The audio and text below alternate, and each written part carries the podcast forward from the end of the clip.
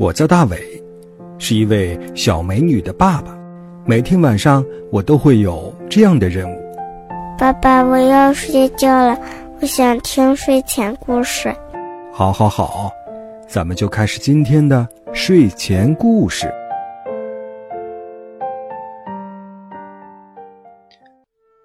晚上好，小朋友，欢迎收听大伟叔叔讲睡前故事。我是大伟叔叔。听节目的爸爸妈妈也可以添加大伟叔叔讲睡前故事的微信订阅号，号码是拼音的巴拉拉三七二一，让我们一起搭建属于我们自己的育儿社区。今天晚上的睡前故事呀，叫做《坏狐狸和三角形》。狐狸和三角形之间又会发生什么样的故事呢？鸡妈妈孵出四只小鸡，它又高兴。又担心，高兴的是四只鸡宝宝个个活蹦乱跳，真是惹人喜爱；担心的是坏狐狸会来偷吃鸡宝宝。为了防备坏狐狸来偷吃鸡宝宝，鸡妈妈找来许多木板、木棍儿，搭了一间平顶的小木屋。鸡妈妈想，有了房子就不怕坏狐狸来了。深夜。田野静悄悄的，月光下，一条黑影飞快地跑进了小木屋。砰，砰！一阵敲门声把鸡妈妈惊醒了。谁？鸡妈妈问。哦，是我，是老公鸡，快开门吧！一种十分难听的声音在回答。鸡妈妈想，不对呀，老公鸡出远门了。需要好多天才能回来呢。另外，这难听的声音根本不是老公鸡的声音。鸡妈妈大声地说：“你不是老公鸡，你是坏狐狸，快走开！”坏狐狸一看骗不成，就露出了狰狞的面目。他厉声喝道：“快把小鸡仔给我交出来，不然的话，我要推倒你的房子！”把你们通通吃掉！鸡妈妈心里虽然害怕，嘴里却说：“不给，不给，就是不给！我的鸡宝宝不能给你吃！”坏狐狸大怒，使劲地摇晃平顶木房子，吓得四只小鸡躲在妈妈的翅膀下发抖。摇了一会儿，房架倾斜了，房顶和墙之间露出一个大缝子，一只大狐狸爪子伸了进来。抓起一只鸡宝宝就跑了。天亮了，小鸟飞来飞去，在寻找食物。一阵哭声惊动了它们。小黄却问：“鸡妈妈，你哭什么呀？”鸡妈妈一边哭一边说：“啊，我修了一个平顶木房，防备坏狐狸来偷吃鸡宝宝。谁知道平顶木房不结实。”让坏狐狸三推两推给推歪了，坏狐狸抢起了一只鸡宝宝。呜！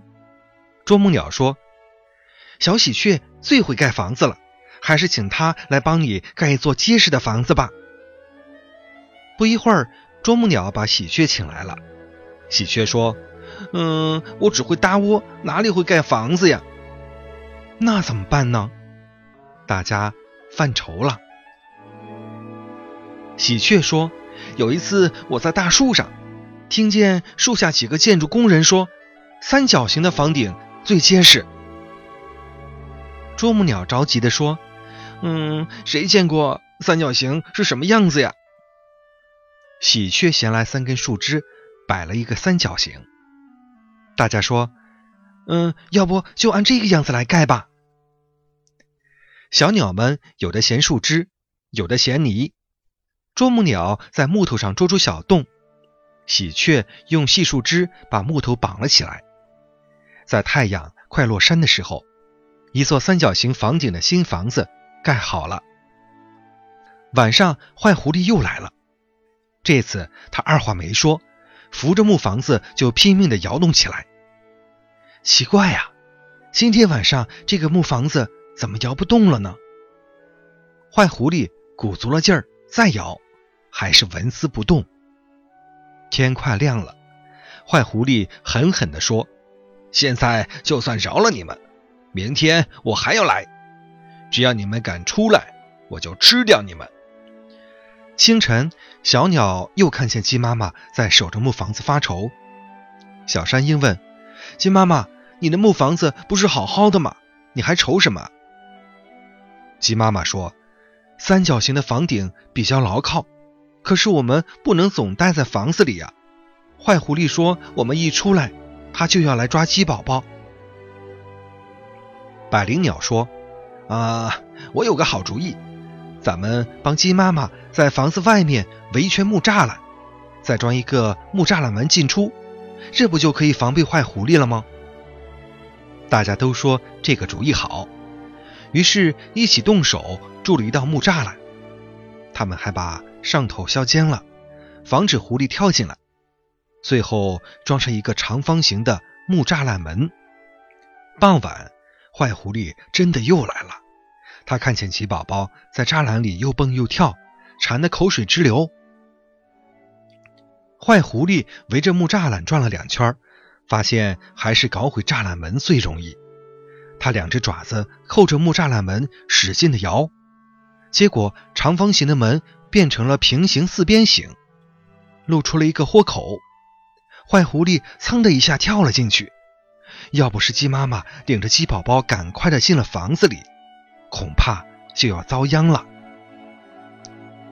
坏狐狸走了，小喜鹊飞来说：“长方形的门容易变形，给它斜钉上一块木板。”变成两个三角形就牢固多了。